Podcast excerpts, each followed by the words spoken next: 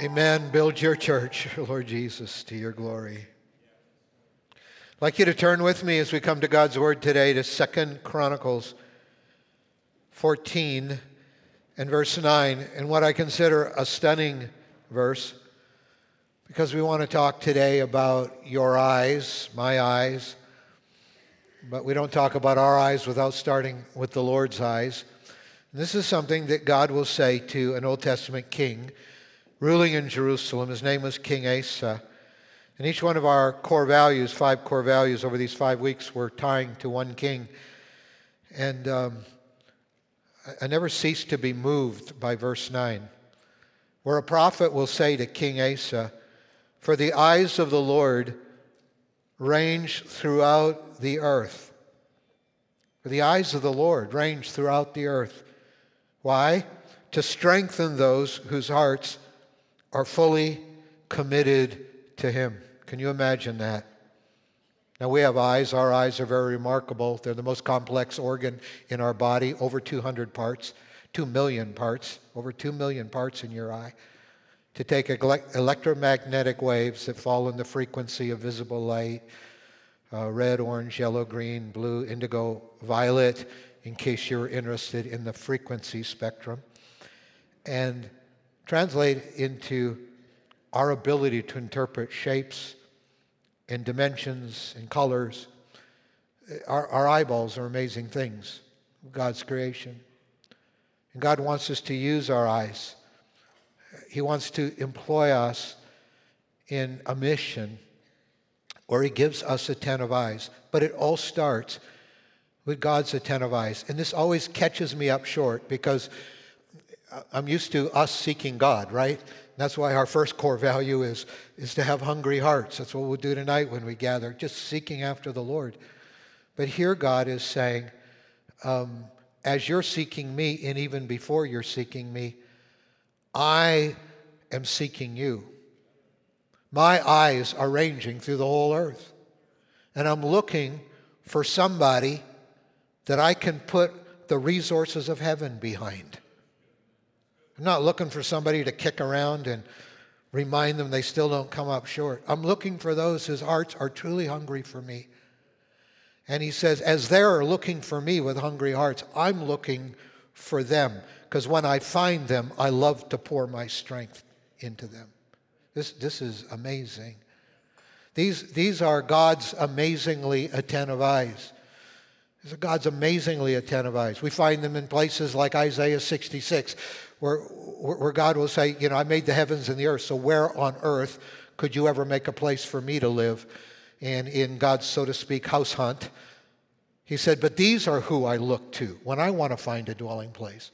I look to those who are humble and contrite and who tremble at my word. And um, places like Psalm 10, that, that very painful psalm, that's sort of the psalm of the oppressor and the oppressor has most of the press in Psalm chapter 10, the wicked who, who take advantage of the vulnerable and, and perpetrate injustice in our world. And, and, and they say, oh, God doesn't care. Oh, he does, even doesn't see. But, but then we come, the psalmist declares in verse 14, but you, God, you see trouble. And you see the trouble of the afflicted. The wicked may think they're getting away from it with it for a while, but you see it all your incredibly attentive eyes especially don't miss the plight of the victim and the underprivileged. You see the trouble of the afflicted. You consider their grief and you take it into into your hands. This is what the attentive eyes of God mean for us that He sees our grief. He sees when we're, we're, we're, getting the short end of it and people are walking and injustice is, is our part and we feel powerless against so many things that feel out of our control. God says, I see it and I consider your grief and I take it into hands. And victims therefore commit themselves to me, for I am the helper of the fatherless. Or ultimately, Jesus like described in Matthew chapter 9. And sometimes at this point in Jesus' ministry, it's like he can't get rid of the people. He has to escape early in the mornings to find places alone to pray and, and, and people everywhere. And another one of these moments, they look up and over the hill is coming another massive crowd I, I would be tempted to be resentful. I would be tempted to go, oh, those bothersome people. Is there no end to them? But Jesus, he saw the crowds. And when he saw, with those amazingly attentive eyes, when he saw the crowds, he had compassion on them because they were harassed and helpless like sheep without a shepherd. He didn't see them as a pain in the neck, he didn't see them as another bother, but he saw them with the eyes of God, those eyes of Jesus, and those attentive eyes that see people differently than sometimes we see people. And this is, this is what God has to remind King Asa of, of God's incredibly attentive eyes for Asa, because Asa was struggling with something that becomes a lot of our stories. In, in the spiritual climate today, spiritual drift. I mean, I have to consciously, week by week, work, even though I'm a pastor, I have to work against what seems to be in the air, just, just the deluge of distractions and that spiritual drift that can happen in my life. And we live in a city here in Springfield, the buckle of the Bible Belt, right? That means we've got thousands of people. You can say they're unchurched. They, they walk with the Lord at one time, but now they're just plain dechurched. Somewhere spiritual drift set into their lives. And that spiritual drift led, because it always goes from drift to deconstruction. And pretty soon you've rationalized the spiritual drift till you have nothing to do with God again. And COVID has not helped us because it's kept us separated. And some, as much as we love another half of our crowd that's online right now, for many, many people in America, there's been profound spiritual drift as we've been disconnected from public worship, disconnected from each other. This was Asa's battle. Now, King Asa, and this is why God has to talk to him about a ten of eyes. King Asa started out really well. Second Chronicles chapter 14 tells us he, to begin with, like he, he was a good king and he, and he had a heart for God. And, and, and, and he actually began to lead a movement in Jerusalem back to God. And he started out well. But God tested his, it's like God allowed his faith to be tested early, and he's going to pass this test with flying colors. Because two invading armies come in on him in Jerusalem the Cushites and the Libyans. And, and Asa's in a heap of trouble. Asa has all the odds against him, naturally speaking. And these invading, ferocious, large armies are coming down upon him. And Asa has a prayer meeting in verse 11 of 2 Chronicles 14. And Asa called out to the Lord his God and said, God, there's no one like you to help the powerless against the mighty. Remember, this is a God whose eyes see the powerless. He sees you help the powerless against the mighty. So help us, Lord our God, for we rely on you. And in your name, we have come against this vast army. Lord, you are our God. Do not let mere mortals prevail against you. So he's getting 100% here. He's, and he's desperate. And he's calling out to the Lord. And he's trusting the Lord. He's got a heart for the Lord.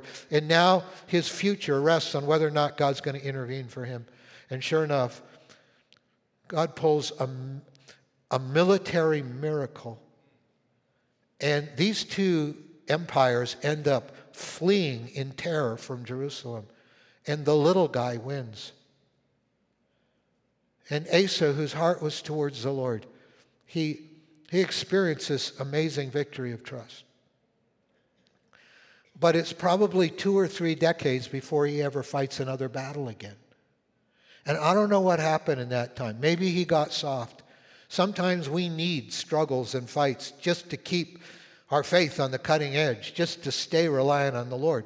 I pray all the time for His blessings, but I realize that his, if all I know is His blessing, then, um, then I can get too comfortable and I lose my desperation for God, and then I start to drift, unfortunately. And this happened in Asa's life.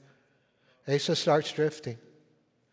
Now we find out at the beginning of chapter 16 that it's his 36th year as king. It's been at least three decades since he fought a battle. And he comes under attack again, this time by an army from the north. And does Asa do what he did the first time? No. Spiritual drift had so profoundly infected his life that this time he doesn't call upon the Lord. He doesn't go to the temple and pray. He goes to the temple and steals the silver and the gold out of the temple, and he pays off a pagan king to help him defeat the king that's attacking him. And he doesn't pray at all, he doesn't trust God. This profound spiritual drift had come into his life. And, and surprisingly, because of the incredible mercy of God, it worked, at least short term. I mean, long term, he'd be paying the price for paying off the Arameans. But short term, it actually worked. And he's on his way back to Jerusalem feeling pretty good about himself. And a prophet all of a sudden shows up in the road. His name is Hanani. And we see in verse 7 of chapter 16 Hanani the seer came to Asa, the king of Judah, and said to him, Because you relied on the king of Aram and not on the Lord your God, the army of the king of Aram has escaped from your hand, and that will cause you trouble down the road. And then he reminds them of what happened 30 years earlier. Were not the Cushites and the Libyans that mighty army with great chariots and horsemen? Uh, you know, don't you remember them? Yet you relied on the Lord and he delivered them into your hand. Don't you remember how that worked? And then it comes God's attentive eyes. He says, Because the eyes of the Lord range throughout the earth to strengthen those whose hearts are fully committed to Him. He's trying to use some positive reinforcement. He said, he, he said, he said, Asa, don't you remember what your God is like? That God you used to have a heart for. His eyes are just looking for something that he, someone that he can throw heaven behind. But you've forgotten this. You've forgotten God's attentive eyes. And you've drifted.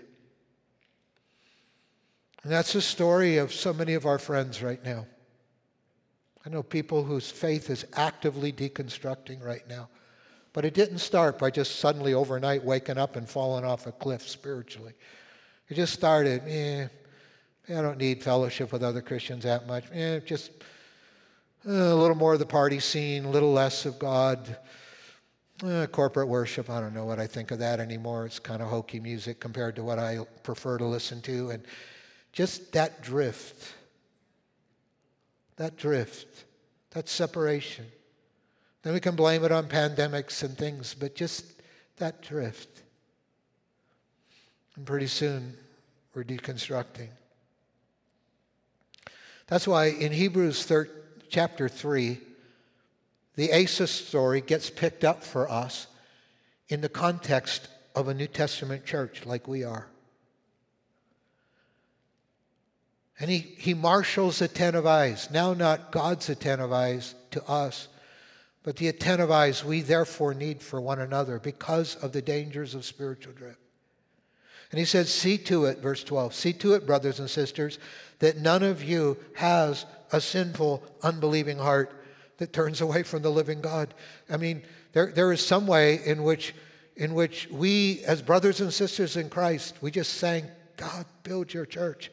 And part of that happens as we take up attentive eyes and see to it that it's not easy for those among us to start drifting and developing an unbelieving sinful heart. This was starting to happen amongst the believers that the Hebrew writer was writing to. These were especially priests who had converted from Judaism, but under the press of persecution from Jews, Jews on one side and Romans from the other, they were considering going back into a pre Christ condition of backsliding, we would say, of, of deconstructing their faith in Jesus and going back. And he's saying to the church, we, you need to stay strong as a church of Jesus Christ. And there are eternal things at risk here, eternal destiny. There's so much at stake. So see to it that that none of you has a sinful, unbelieving heart that turns from the way from the living God, but encourage one another daily as long as it's called today, so that none of you may be hardened by sin's deceitfulness. Here's how I like to put it. I kind of created this sentence, and I'm just going to put it on the screen for you. This is the power of what he's telling the church to do here. Because it's a ten of eyes as we see to it, as we're just watching one another. It's a ten of eyes upon us as believers. As people have their eyes upon us, that helps to prevent spiritual drift within us. And we all need to live in that place where we are in a family of God, where there are attentive eyes all around us. Because I'll tell you, I can't do this solo. I need you. I'm so grateful. I've had critical moments in my life where somebody has known me well enough that, that they've said, Jim, you don't seem like yourself lately. I've had critical moments when my wife has had the courage to say, Jim, you, I mean, you, you just seem to be walking under a cloud. You just seem down all the time. I mean, what is going, what, what's not working right inside of you right now? And uh, I've sometimes had those people lay hands on me and pray for me. And literally, one situation years ago when my wife laid hands on me and prayed for me, it was like that cloud just disappeared. Like God delivered me in a moment from something I don't know where it might have taken me. But I thank God for people who have the eyes of Jesus. I can't go this solo. I need your attentive eyes in my life. Sure, I'm a pastor, big deal. I'm trying to follow Jesus just like you are. And I need people. and I think it's my responsibility. I can't blame this on you. It's my responsibility to make sure that there are people in my life who know how to pray for me specifically, at least a few people who know how to pray specifically. I mean, you all know how to pray, Lord bless our pastor, but to pray specifically. And I think every one of us needs that. You need, you need people who know this week how to pray specifics, to call out to God on your behalf who are watching over you spiritually and seeing with the eyes of Jesus your life right now. This is it. Especially, I just feel to say, if you're taking on extraordinary steps of faith or extraordinary risks right now, or you're starting a new job, or you've just taken on some new responsibility, you need people who know how to pray for you spiritually. Because attentive eyes upon us help to prevent spiritual drift within us. But if I could turn that over a little more positive, it's also true that the spirit, the attentive eyes that ought to be within every one of us, the attentive eyes within us, well, will in the same way help to spur spiritual advance around us. It's what puts us on a mission. It, it, because we know that God's looking for people who He can pour His strength into. And so He's going to marshal our eyes. And, and, and, and he's going to say there are people I want you to pay attention to so that you can spur them on to love and good works. In fact, that's where the writer of Hebrews will go, saying to these believers who need to really be sure, see to it that no one starts drifting into an unbelieving, sinful heart. He will say a few chapters later in verse in chapter 10 verse 24, and let us consider how we may spur one another on toward loving good deeds, not giving up just being together, just meeting together, so we can at least see each other, so that we can watch over each other. Let, us not give up meeting together, as some are in the habit of doing, but encouraging one another, and all the more as you see the day of Jesus coming approaching. This is it. I, I was in a small group years ago with my brother in law, Doug, and a mutual friend of ours, Dave. Doug and Dave and I we met when we all lived in Minneapolis years ago. We met for breakfast every day, I mean, every week, once a week, for I think seven years, six or seven years. And I remember my friend, our friend Dave. He walked away one day and he said, I love meeting with you guys. And we, you know, we'd be all over the map some mornings. I mean, just griping or whatever we'd do. And Sometimes we'd be talking theology. Sometimes we'd talk. We all went to the same church that I pastored, and and we just, you know, we just had a great time. Sometimes we talked about life, marriage, all this stuff. But Dave would say, you know what? It's funny. Every time I walk away from breakfast with you guys, something inside me just wants to serve Jesus more. I mean, it doesn't matter what we talk about, or if we even talked about that much of substance. There's something inside of me that just wants to serve Jesus more when I walk away from you guys. And that's encouraging one another. That's not forsaking being together. That's being in a place where our attentive eyes on others are spurring them on to spiritual advance in their lives. And others' attentive eyes on us are helping to prevent that insidious spiritual drift that not a one of us is immune from. Paul even, even is a little more specific in 1 Thessalonians 5. And we urge you, brothers and sisters, warn those who are idle and disruptive, and encourage the disheartened, and help the weak, and be patient with everybody. This is what we do when we're together as the people of God. And we watch each other with attentive eyes. This is what we do. And in a word, we love one another. In fact, the pastor of the Azusa Street revival, out of which Central Assembly eventually came, William Seymour, he said, The Pentecostal power, when you sum it all up, is just more of God's love. if it does not bring more love, it's simply counterfeit.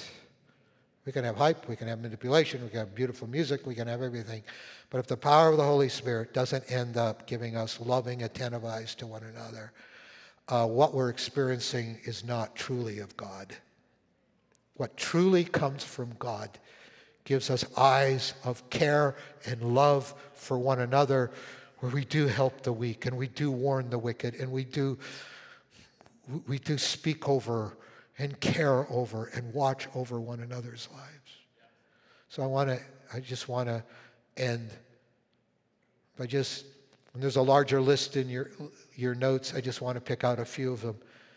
Just about, about actually taking that step of just being a little more attentive to the people around us. First of all, I just would encourage you to ask Jesus to give you his eyes for people. Now, a few days ago, as we were preparing for our whole family to come in our big family reunion that's now into its third or fourth day, um, and having a little one and a half year old who can crawl very fast. Sandy said to me a few days ago, not knowing what I was going to preach on, she said, I am starting to look at our house through Paxton's eyes which means everything that's breakable and valuable. Oh man, how much of that stuff's close to the floor? Let's get it up, you know. And we've got elastic bands taping uh, taping door handles together. You know, I mean, it just when you start looking at your house through a, a little kid's eyes, you look at your house differently. What if we started looking at each other through Jesus' eyes? This is not just a psychological process. This is actually if the spirit and power of Pentecost is in our lives, Jesus can help us see people differently. I pray this regularly. I call them, for me, pastoral eyes, because I know the dark side of a lot of people's lives as a pastor. But I still want to be able to run into them in Walmart and dissociate all of that and still believe in their potential and care about them as people. These are, so for me, I call them pastoral eyes. For all of us, they're just attentive eyes. They're Jesus eyes that He wants to give you. He wants to help you look at the people at work differently. He wants to help you look at even a few people in church that are, as we speak, driving you crazy. But He wants to give you. But what if you looked at them from Jesus' perspective with His eyes? Start there. Secondly, and it's no coincidence that our monthly name tag Sunday is today. Uh, just take the step of starting to learn more people's names. It's a powerful thing when you actually go from a face, hey there, to a name. It's like it won't do everything for you, but it is a next step in bridging just from someone who's there to somebody who becomes real to you. You just see them with a little bit different eyes when you know their names. Now, when I traveled as General Secretary for the Assemblies of God for a number of years, um, I, I, was most Sundays preaching in other churches. I'd walk into a church lobby early. Often the pastor was maybe back in his office or her office. So I would walk, and there'd be some of our host volunteers, you know, like in the church. And I would, I, I would, it'd be awkward. It was usually the most awkward moment of the morning. I'd walk in, they don't know me. They have no clue who I am. They don't even know they, they've got a guest speaker that morning. And that's bad news because everybody would prefer their own pastor, right? And uh, please tell me, right? And, uh, and, and, and so they look at me, and, and sometimes they look at me and then just immediately look away. It's very hard often even to look into people's eyes. That's a good habit. Just look at people's eyes. And then, and then they, and, and sometimes they wouldn't, they just like stand there frozen like a new person just walked in here. And so sometimes ah, I have to have to go up and introduce myself to them. But once in a while they would say something to me. But I would tell you in all of the churches I visited in about eight years of traveling and preaching, um, I could probably name on one hand the number of times where somebody, even if they were friendly with me, it was only a handful of times that anybody ever asked my name. And my name's pretty easy Jim. Jim. Jim. Jim. I'm Jim. Pretty easy to pronounce. Jim. Like what you go to to work out, you know, Jim. Know, and I just blew it off. I didn't expect people, you know, I just know that's the way most people are, even, you know, God's people ought to be different, but, but, but rarely did anybody just look me in the eye and say, Oh, you must be new. What's your name? And you, you kind of start, when it comes to connecting with people with intent of eyes, you start crossing the bridge when you, but I don't remember names well, and neither do I, but big deal. Keep learning names. Keep asking because you start humanizing people when you hear their name. And something starts to happen there. And then I encourage you to seek out people who are not like you. And I think this becomes the exercise, because we can all kind of grow lazy and fat with this. It, you know, it's easy to notice the people we like and are like us, and they're in our, right in front of us all the time anyway. Start looking for people who are not like you. Like, you know, someone who's new. They're not like you if you've been coming here for 10 years. You know, look for somebody who maybe doesn't know what you know. They don't know all the people around you like you know them. And it's, it'd be easier just to spend all my time just with the people I know, but look for somebody unlike you. When, when I was a little kid, uh, like eight, nine years old, um, I was living in Winnipeg where I was born up in Canada. And, and our, we lived in a southern suburb of Winnipeg, and our church was in the heart of downtown Winnipeg. And so it'd be a 20 minute drive up downtown. However, my dad met this international student attending the University of Manitoba. And the University of Manitoba, unfortunately, was 15 miles south, the other direction from our church, from us. So we'd all get in the car every Sunday. We'd drive south 15 minutes, go to the dorms, pick up this guy. He was from the Caribbean. He was not like us at all, although he was wonderful. He grew up in a Caribbean culture, not a Canadian culture. He had dark skin, we had light skin. He had an accent. We didn't believe we had an accent. I mean, you know, and but but he was trying to go after Jesus, studying this pagan university. And so I don't know what the price of gas was back in those days, but we drive all the way south 15 minutes. And now adding it up 15 and 20, what's that? We had all these minutes then to drive way up into downtown Winnipeg. And then he'd come and he'd sit at our dinner table Sunday lunch with us. And my dad would say, say, I just love, I forget his name, I just love, I just love talking to this guy. He's so fascinating. And, and we could be a part of his spurring him on spiritually. And he was not like us at all. But we love this guy. And I just learned that, especially that imprinted me in ways I've never forgotten watching my dad just love on somebody very much not like him. And then I encourage you to be a part of a small group and even to lead a small group. Uh, we make it easy for you. You don't have to be a rocket scientist to lead one of our small groups. I say that with some authority. You don't need to. You, you just, you just have to love people enough to, to watch over them and bring them together, help them connect, and then watch what God does. And uh, so, I remind you of that orientation, if you're even mildly interested in being a small group leader, uh, that second last Sunday morning of July at 9 a.m. during first service, encourage you to be a part of that. I watched Jared and Ann Lee up here in the, in the foyer.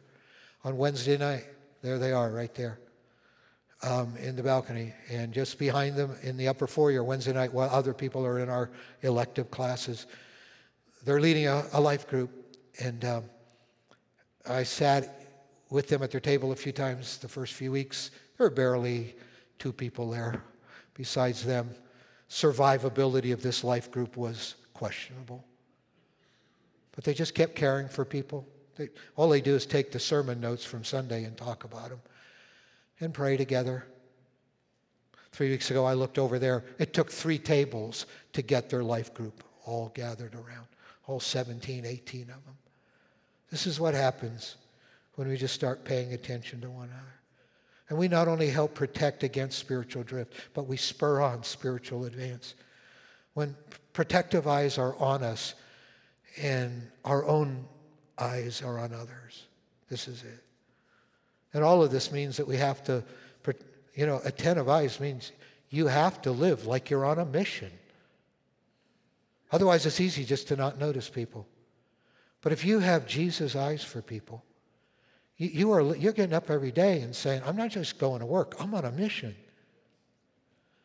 I'm on a mission to see people the way Jesus sees them and then to take it to next steps. And we live like a mission, like we're on a mission. And I want to be the kind of guy like, like in Isaiah 6, I, I, uh, Isaiah said, after God says, So who's going to go with me and who will I send? Isaiah said, Here my Lord, send me. Lord, send me.